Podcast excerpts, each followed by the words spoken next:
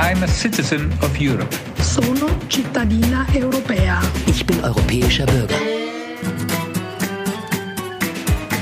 Jam Europeană. Európai polgár vagyok. Eu sou europeia. Jag är en medborgare i Europa. Jag som europeanka. Yo soy ciudadana del continente europeo. Jestem Europejczykiem. Esu europieter. Sunt cetățean al Europei. Я гражданка Европы. Я громадянка Европы. Esu europieter. Moi, je suis un citoyen européen. Werte Zuhörer des European Citizens Radio, mein Name ist Hauke Ritz und ich möchte Ihnen auch heute wieder einen interessanten Gast vorstellen. Nun ist es so, dass im Moment nichts die Zukunft Europas so sehr bestimmt wie der andauernde Krieg in der Ukraine. Dieser Konflikt hat das Potenzial, Europa für die kommenden Jahrzehnte sowohl von den Rohstoffen als auch von den Märkten Eurasiens abzuschneiden.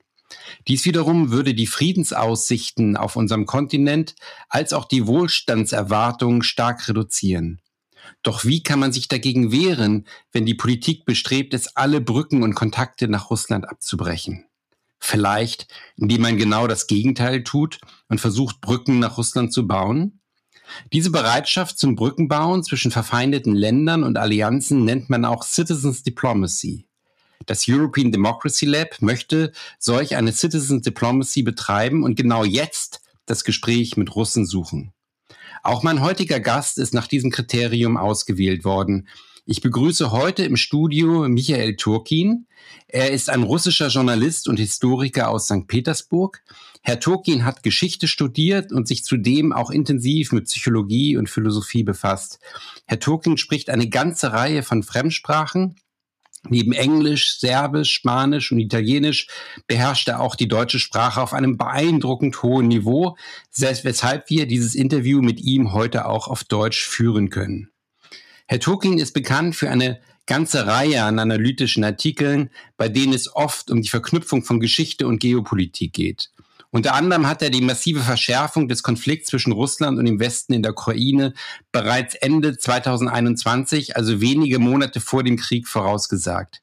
Gerade vor kurzem erschien von ihm anlässlich des Ablebens der britischen Königin eine beeindruckende Analyse des, der britischen Monarchie und ihrer heutigen Rolle in der Welt.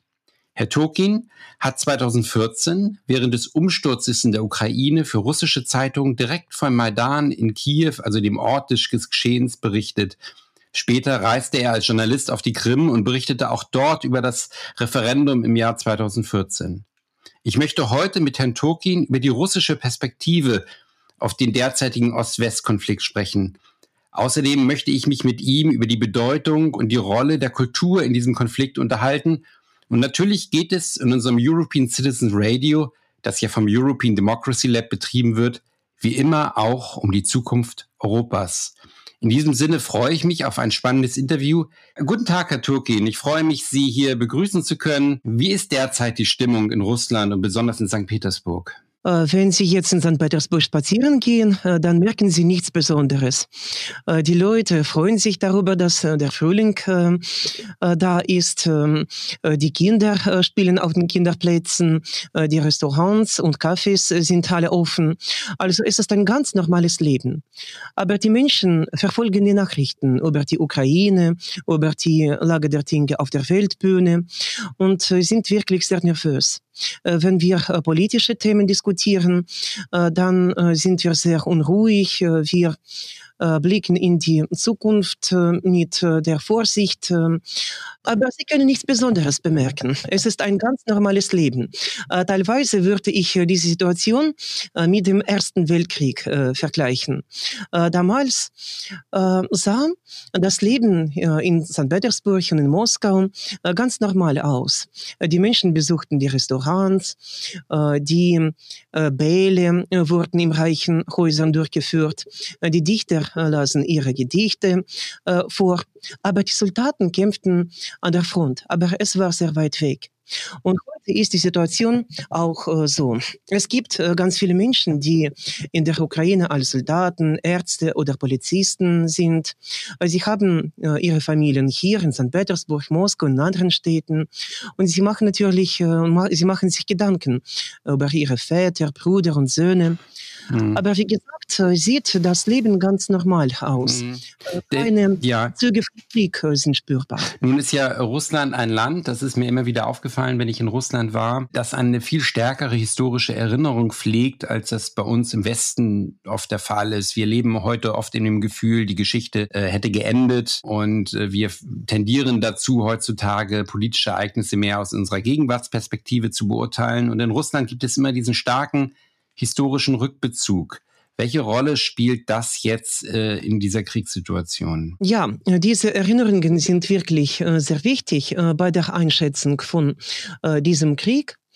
Äh, und die Menschen, äh, sowohl die Experten als auch normale Bürger in den Küchen, vergleichen ähm, die Ukraine-Konfrontation mit vielen Kriegen in der Vergangenheit. Also dieser Konflikt hat mehrere Dimensionen. Die erste ist der Bürgerkrieg.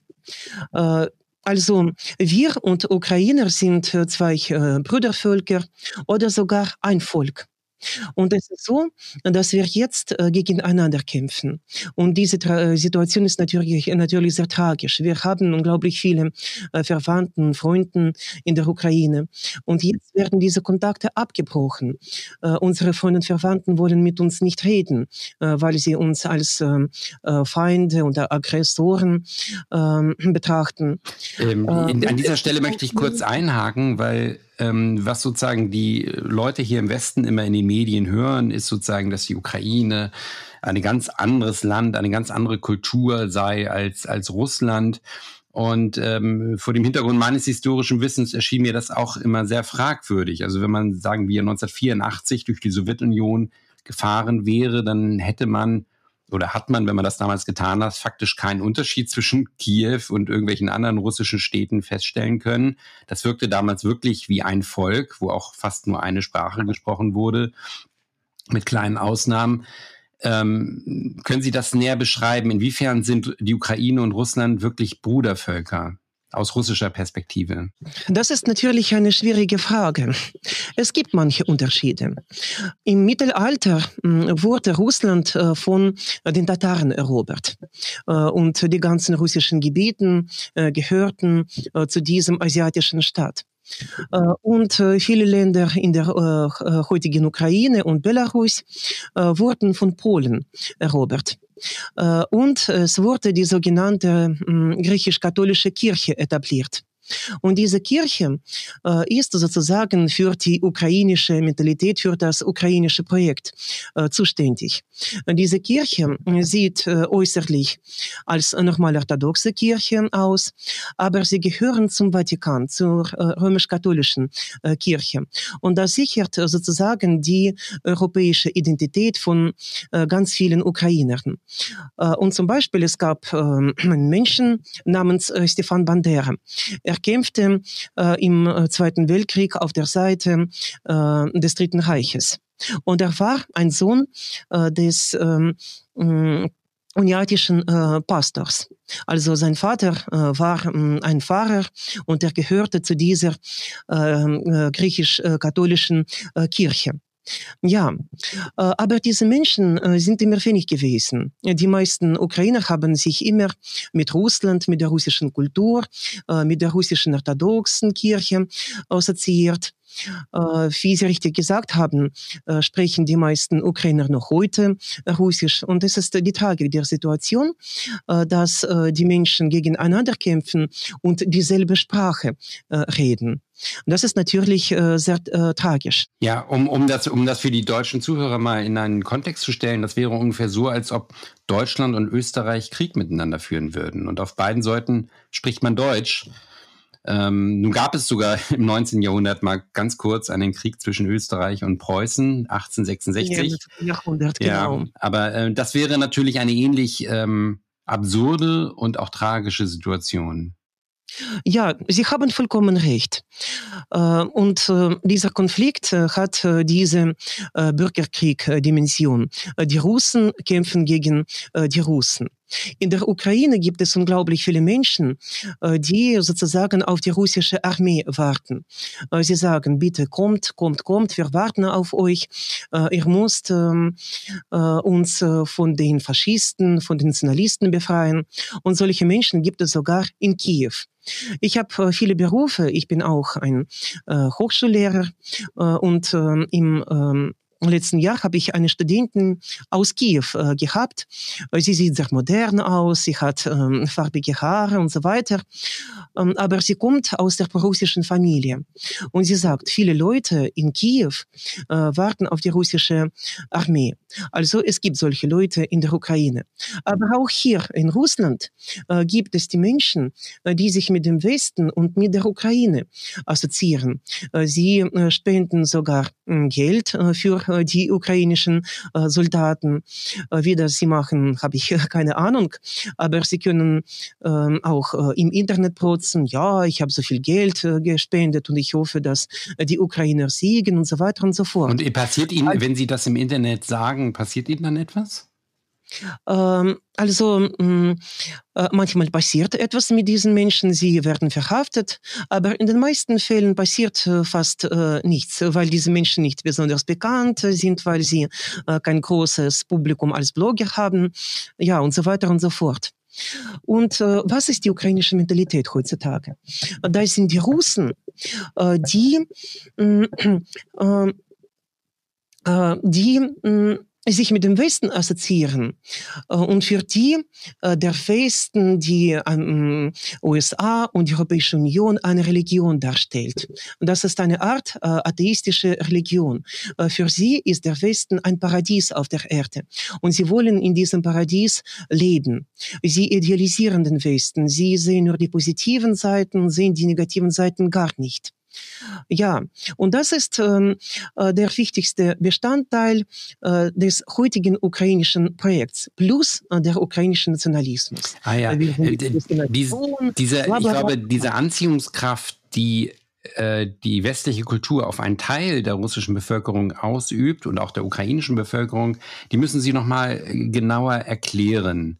Ähm, ich als jemand, der im Westen lebt, der im Westen aufgewachsen ist, für mich stellt es sich sozusagen so dar, dass wir uns hier im Westen eigentlich nach unten entwickeln, man sieht immer mehr Obdachlose auf der Straße ähm, und äh, die, die Ideologie wird auch immer fester und es gibt immer mehr Rede- und Denkverbote und Leute verlieren ihre Position an Universitäten und anderen Institutionen, wenn sie sozusagen ähm, ihre politische Meinung äußern oder Gender Studies in Frage stellen oder ähm, ja überhaupt vielleicht konservativ sind oder klassisch links sind, nicht neu links sind.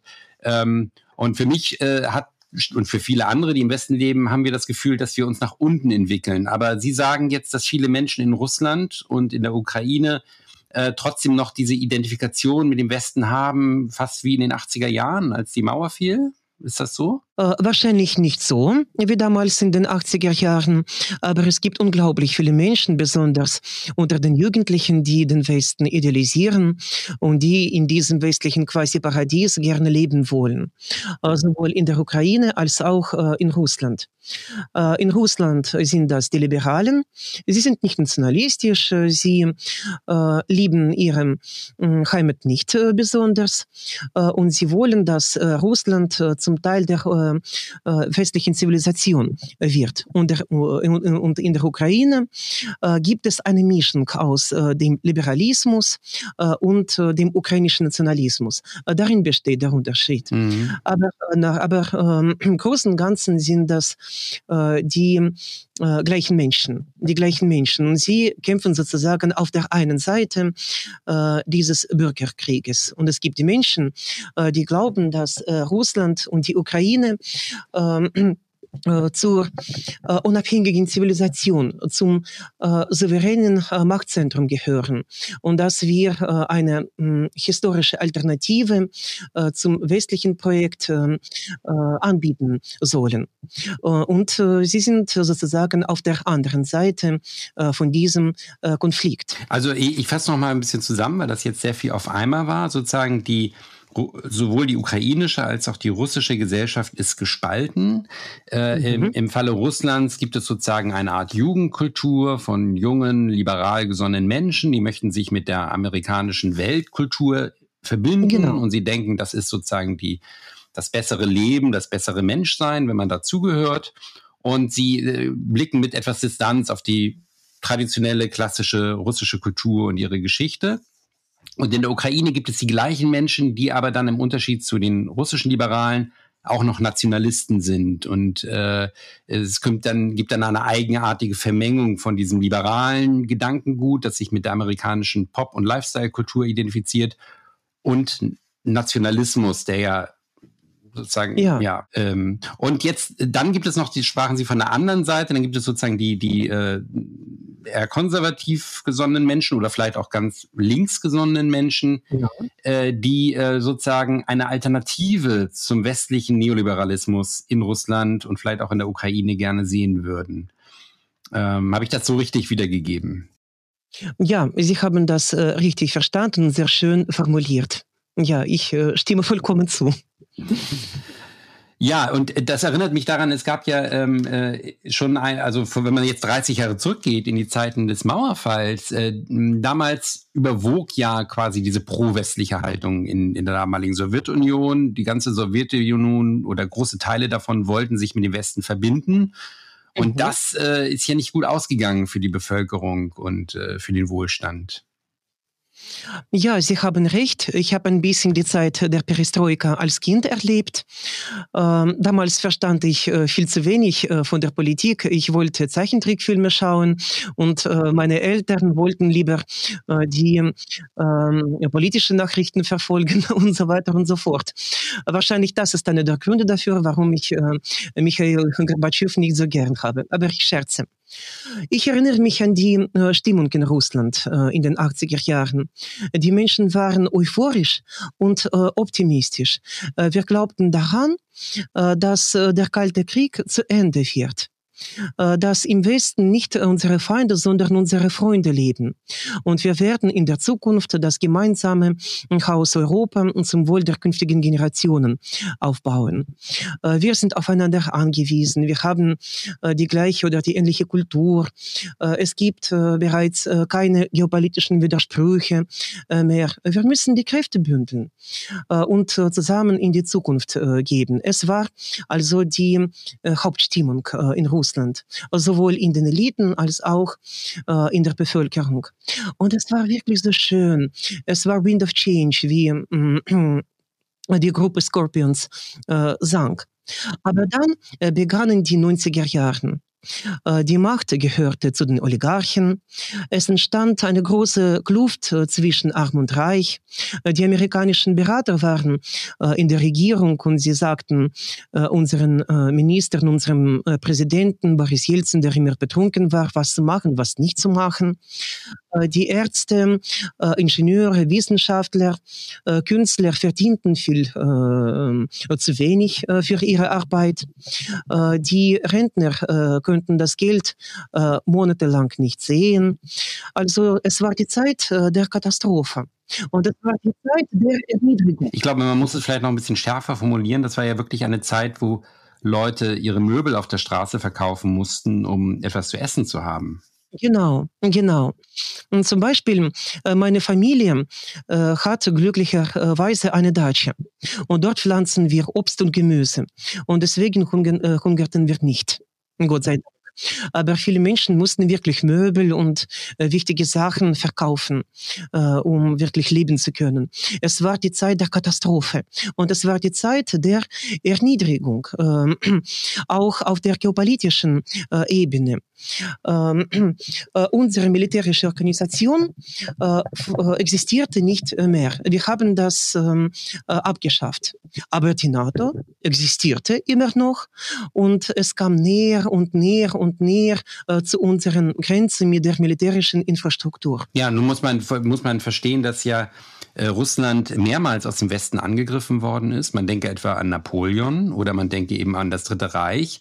Und gerade in diesen beiden Fällen, Napoleon und Dritten Reich, gab es ja eine langsame Annäherung an die russische Grenze. Und als man dann die russische Grenze erreicht hatte, gab es dann auch wirklich diesen Angriff. Und vor diesem Hintergrund erinnerte das Näherrücken der NATO viele Russen eben an Napoleon und, ähm, und Hitler, zumal ja Russland auch diese enormen Rohstoffe hat. Ja, Sie sind, äh, Sie haben vollkommen recht. Am Anfang unseres Gesprächs haben wir ein bisschen über die äh, historische Erinnerung gesprochen. Und unsere historische Erinnerung ist äh, durch diese Konflikte mit dem kollektiven Westen geprägt. Äh, also fast äh, jedes Jahrhundert vereinigt sich der Westen und es kommt zum Drang nach dem Osten. Also der Westen greift Russland an. Das hat Napoleon gemacht, das hat Hitler gemacht.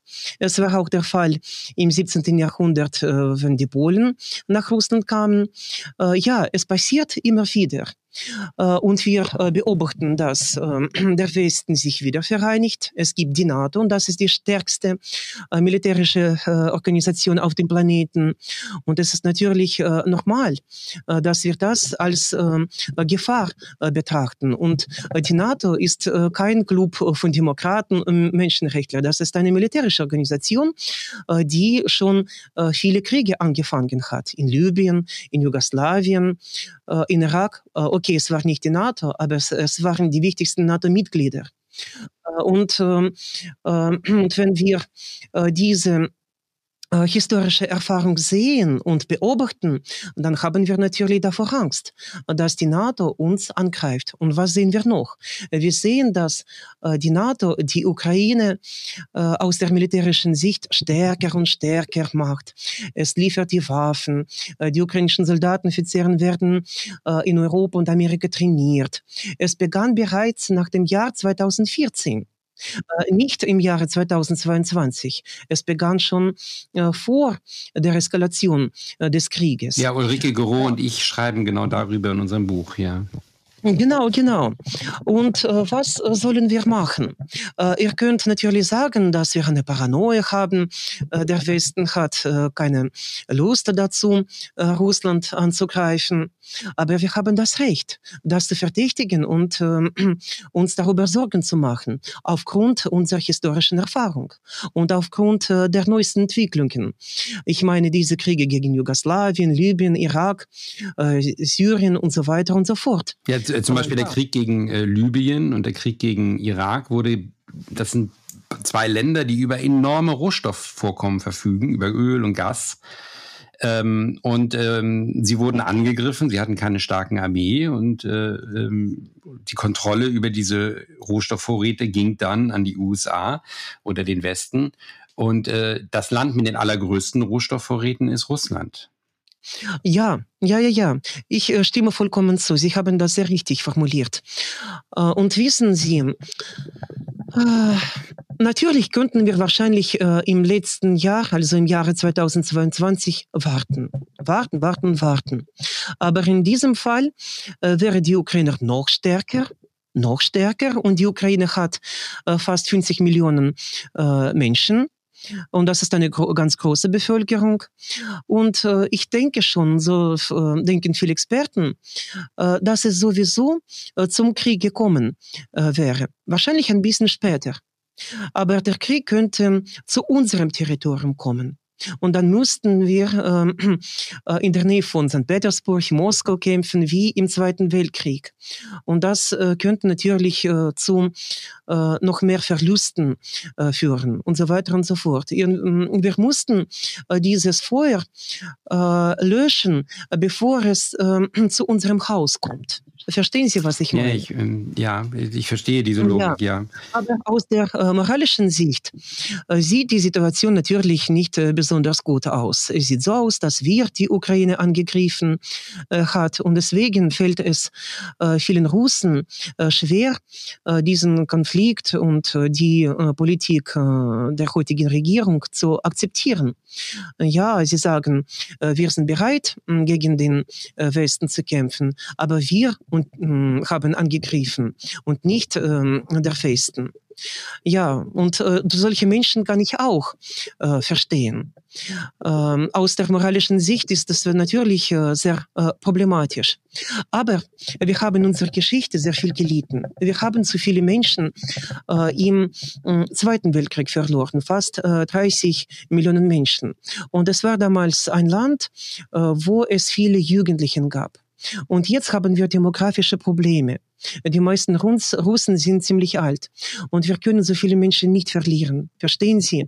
Und wir müssen diesen äh, Konflikt, diesen Krieg äh, in der Ukraine stoppen und nicht in Russland. Mhm. Also äh, auch nochmal äh, als Hintergrund für unsere Zuhörer.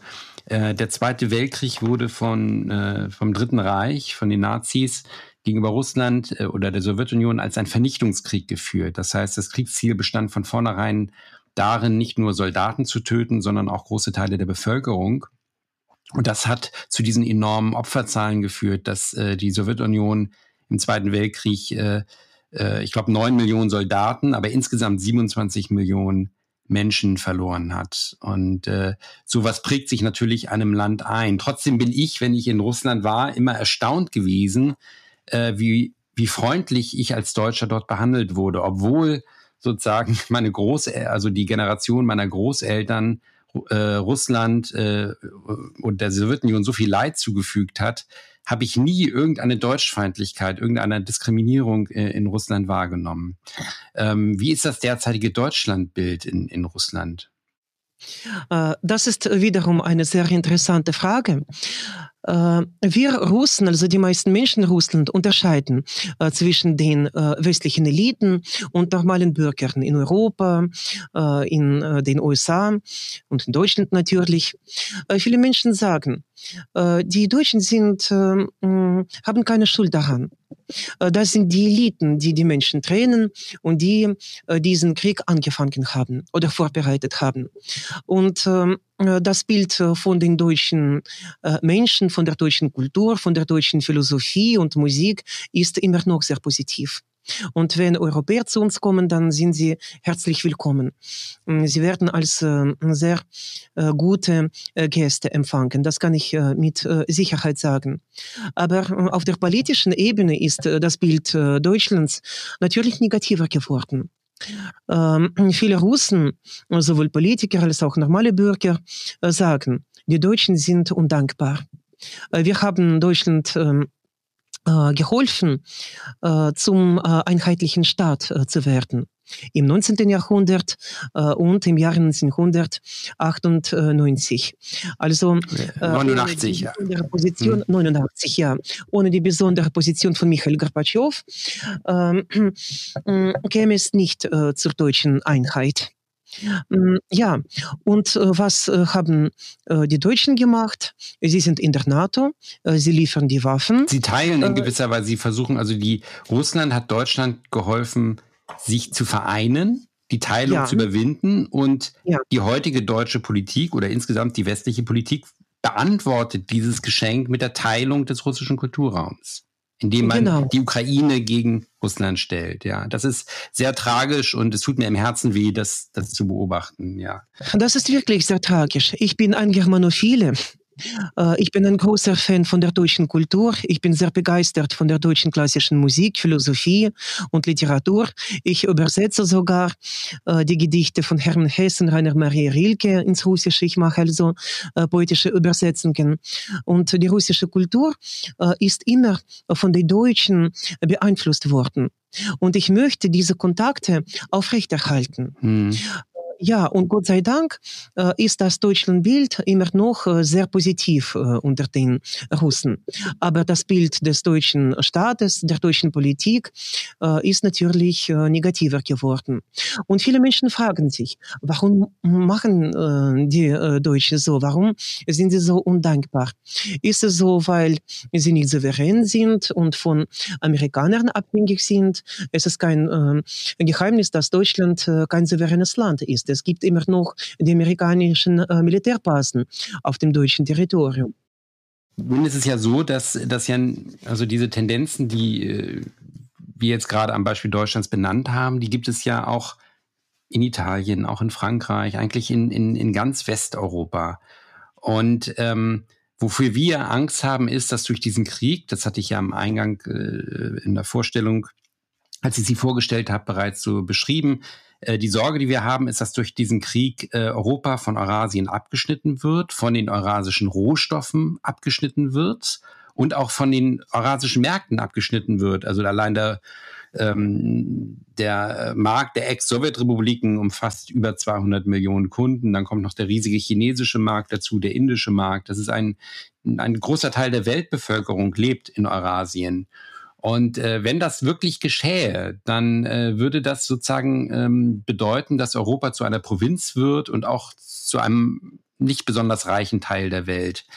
Ähm, und dann stellt sich natürlich auch die Frage, welche Entwicklungsmöglichkeiten hat dann die europäische Kultur, äh, unsere Zivilisation? Ähm, möchten Sie dazu noch was sagen, wie, wie wichtig es ist, dass Europa und Russland verbunden sind und ähm, welche Bedeutung das auch für die europäische Kultur als Ganzes hat? Ähm, ich äh, befürworte die Allianz äh, zwischen Russland und Europa, äh, besonders zwischen Moskau und äh, Berlin. Äh, ich bin fest davon überzeugt, dass wir diese Allianz äh, haben, um unsere Länder, unsere Kulturen, unsere Wirtschaften im 21. Jahrhundert aufrechtzuerhalten. Darf ich kurz unterbrechen? Also wenn, wenn man jetzt sagt, die Allianz zwischen Moskau und Berlin, dann würden sofort äh, die Franzosen, die Polen, ähm, die Italiener Angst bekommen, dass sie dann unter eine, deutsche Hegemonie geraten. Nein. Äh, man müsste, man müsste es vielleicht so aufbauen, dass man diese Allianz mit Berlin baut, natürlich, aber auch mit Paris, auch mit Rom, äh, auch mit Budapest, dass man sozusagen ganz Europa in diese Allianz mit einbezieht. Ja, ja, ja, ja. Äh, ich äh, bin vollkommen für diese Allianz. Äh, wahrscheinlich äh, habe ich so viel von Deutschland gesprochen, weil ich mich zu Germanophilen zähle. Aber ich verstehe, dass Europa einheitlich ist und für mich sind alle Länder äh, in Europa sehr wichtig. Ja, ich äh, glaube, dass äh, diese paneuropäische Allianz äh, lebenswichtig sowohl für die Russen als auch für die Europäer ist. Äh, Europa aus der geopolitischen Sicht äh, kann äh, zwischen Russland und Amerika wählen.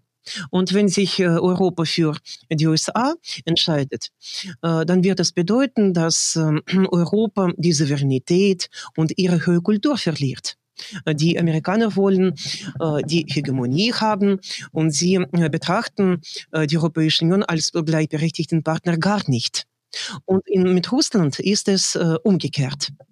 Äh, Russland und äh, Europäer äh, können gleichberechtigte Partner auf allen Ebenen sein, also auf der geopolitischen, ökonomischen und kulturellen Ebene.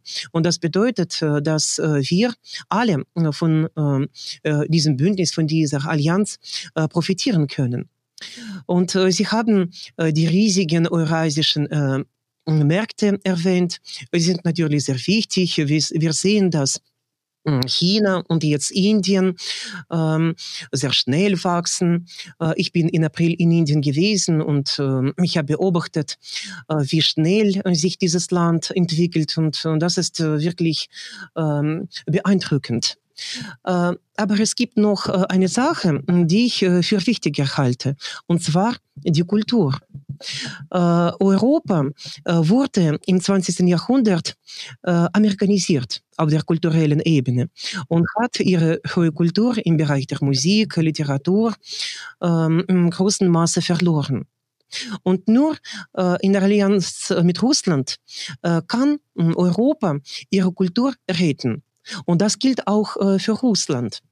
Wir haben sehr schöne Literatur und klassische Musik im 19. und 20. Jahrhundert hervorgebracht. Aber es passierte im Dialog mit der europäischen Kultur.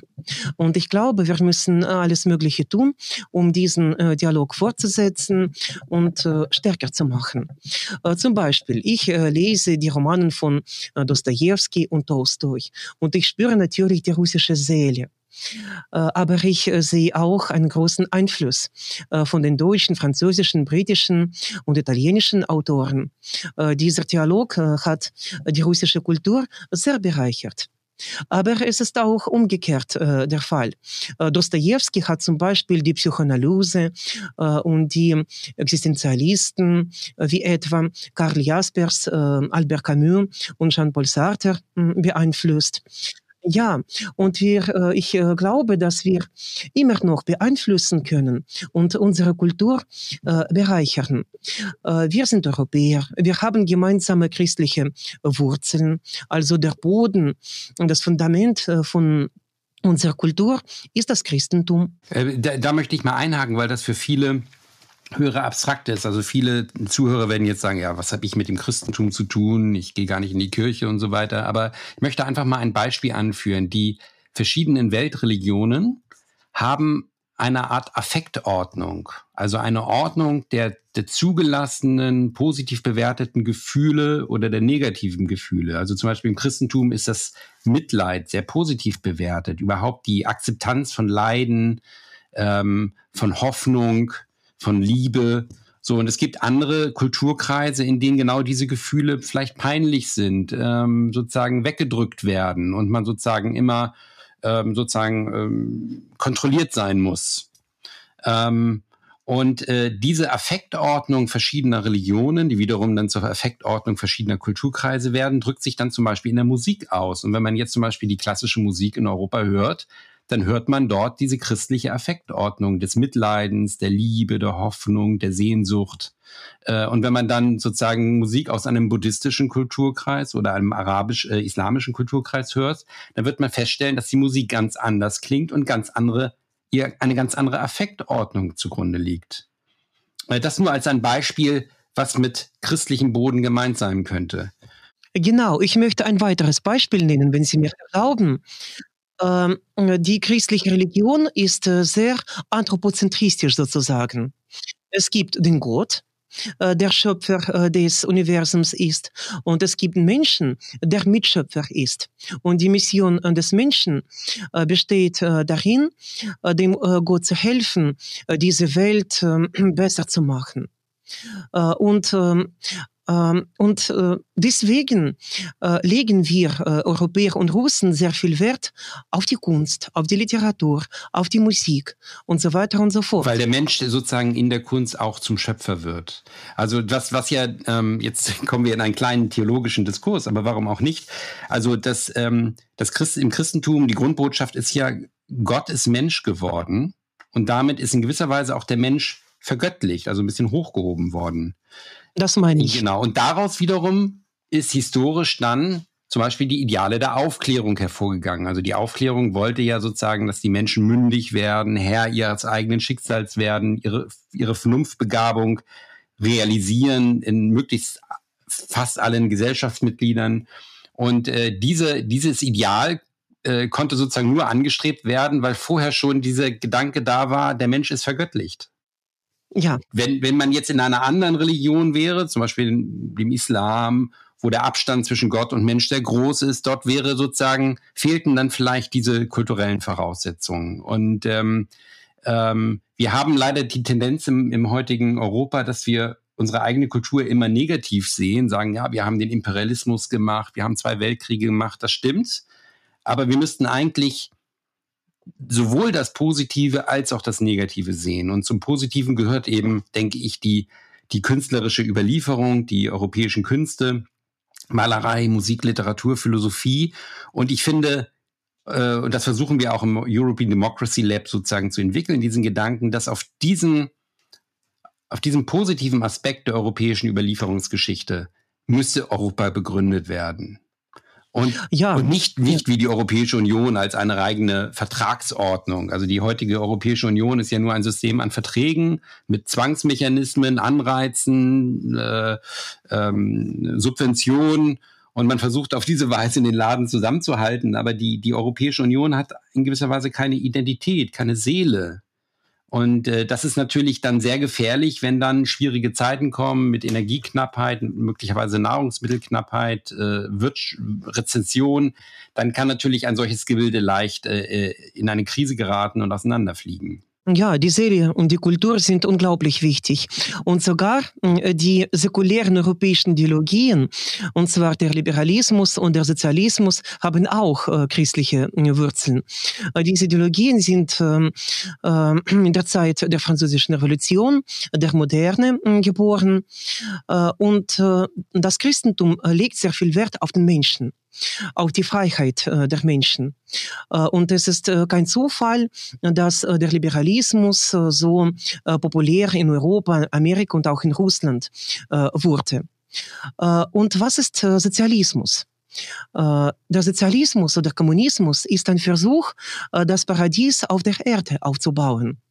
Äh, die Europäer haben eher eine individualistische Mentalität. Es hat äh, mit der katholischen und mit der protestantischen Kirche zu tun.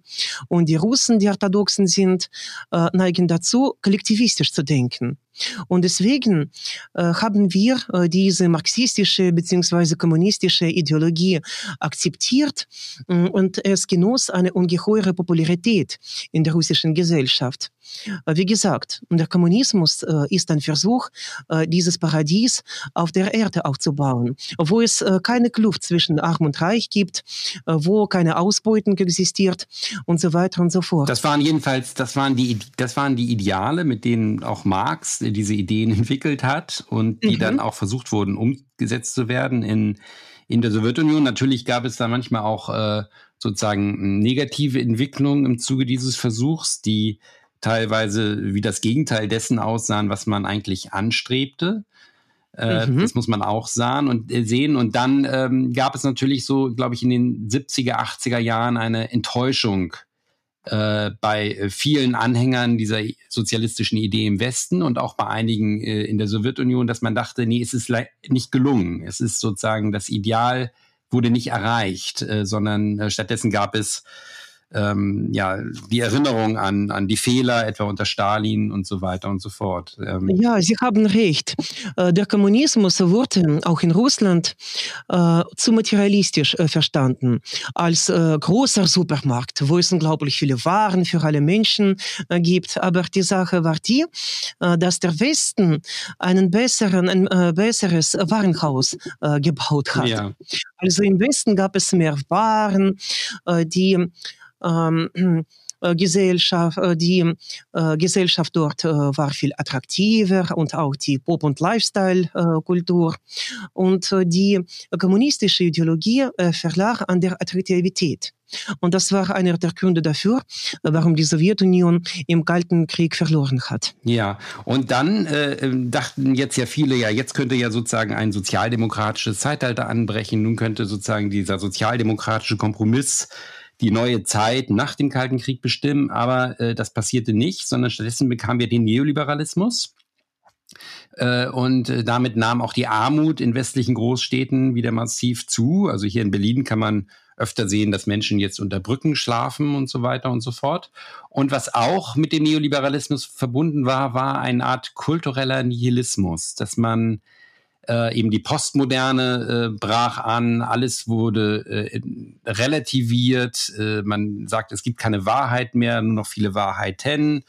Ähm, äh, und in diesem Relativismus, der sozusagen anfing, die gesamte Kultur zu dominieren, dominierte dann auch sozusagen ein, eine Tendenz zur Hässlichkeit, zum, äh, zum es ist doch eh alles egal Haltung. Und ähm, äh, das wiederum hat unsere Zivilisation jetzt in eine Position gebracht, dass wir Probleme nicht mehr adressieren und lösen können. Ähm, und äh, wie könnte, wenn dieser Krieg in der Ukraine einmal aufhört, meinen Sie, dass dann eine Art Kulturaustausch zwischen Russland und Europa, also eine erneute Vereinigung des europäischen Kulturkreises, denn Russland gehört ja auch zum europäischen Kulturkreis, äh, könnte das die europäische Kultur vitalisieren, uns neue Ideen für, für weitere Entwicklungsziele geben? Diese Frage ist sehr schwer zu beantworten. Es wird äh, von uns allen abhängen, sowohl von den Russen als äh, auch von den Europäern. Ich kann sagen, dass wir Russen bereit sind äh, wieder ein, äh, eine Allianz äh, mit Europa zu bilden, ein gemeinsames Haus Europa auf der kulturellen Ebene aufzubauen. wir sind bereit. Die Russen können manchmal grausam sein, das kann ich selbstkritisch sagen. Aber wir haben ein riesiges Talent zu vergeben. Zum Beispiel in Polen, in Tschechien, in Serbien erinnern sich die Menschen immer noch an den ähm, Zweiten Weltkrieg und das Deutschlandbild dort ist äh, immer noch negativ. Bei uns ist es nicht so. Viele Menschen sagen, ähm, es hat Hitler äh, getan, äh, die Nazis und äh, die deutschen Menschen ähm, sind gar nicht schuldig. Und wir müssen zusammen sein und wir müssen auf die positiven Seiten unserer Zusammenarbeit äh, konzentrieren. Und ich glaube schon, dass äh, nach dem Ende äh, der Ukraine, äh, des äh, Ukraine-Konflikts, äh, wir wieder bereit sein werden, mit Europa zu kooperieren. Die Russen sind bereit. Und für mich ist das ein Wunschbild, weil ich ähm, die, ähm, die äh, die russisch-europäische kulturelle Zusammenarbeit äh, für wichtig halte. Aber die Europa muss wählen. Die Europa muss auch fertig äh, sein, ähm, ihre Kultur zu retten und mit Russland im 21. Jahrhundert auf der geopolitischen, ökonomischen, kulturellen Ebene zu kooperieren. Ja, Sie haben vollkommen recht. Wenn wir äh, so weitermachen wie bisher, das heißt also die Europäische Union nur als eine Vertragsunion begreifen, ohne Identität, ohne Seele, ohne historischen Vergangenheitsbezug, wenn wir nicht den Unterschied erkennen zwischen den Ansprüchen und der Tiefe der europäischen Kultur und der amerikanischen Pop- und Lifestyle-Kultur, dann wird wahrscheinlich die Trennung zwischen der heutigen Europäischen Union und äh, Russland sich weiter manifestieren. Und das würde bedeuten, dass Russland sozusagen sich ganz mit China verbinden würde, mit Indien, mit Iran und irgendwann äh, diese, diese Trennung auch permanent ist. Und auf der anderen Seite, wenn wir ernsthaft anfangen, wieder darüber nachzudenken, was Europa ist, was Europa bedeutet, dann ist da auch ein enormes Potenzial für Versöhnung. Und ich kann aus meiner eigenen Erfahrung, meiner eigenen Russlandreisen bestätigen, äh, die Russen haben wirklich die Fähigkeit zu verzeihen und nach vorne zu gucken. Und das gibt auch mir Hoffnung, dass wir diesen derzeitigen Konflikt auch wie vergangene Konflikte wieder überwinden können. Äh, es war ein sehr schönes Gespräch, äh, Herr Turkin. Ich, ich bedanke mich für dieses schöne Gespräch.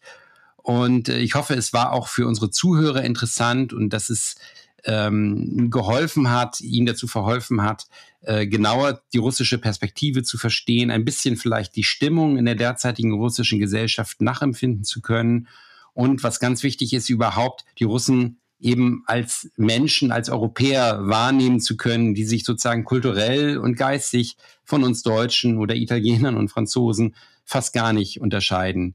Äh, in diesem Sinne bedanke ich mich für dieses Gespräch ähm, und ähm, ja, ich wünsche Ihnen alles Gute äh, für Ihre weiteren Gedichtsübersetzungen von, Herr, äh, von Rilke und Hermann Hesse und überhaupt Ihrer weiteren journalistischen Arbeit. Vielen Dank, Herr Turkin.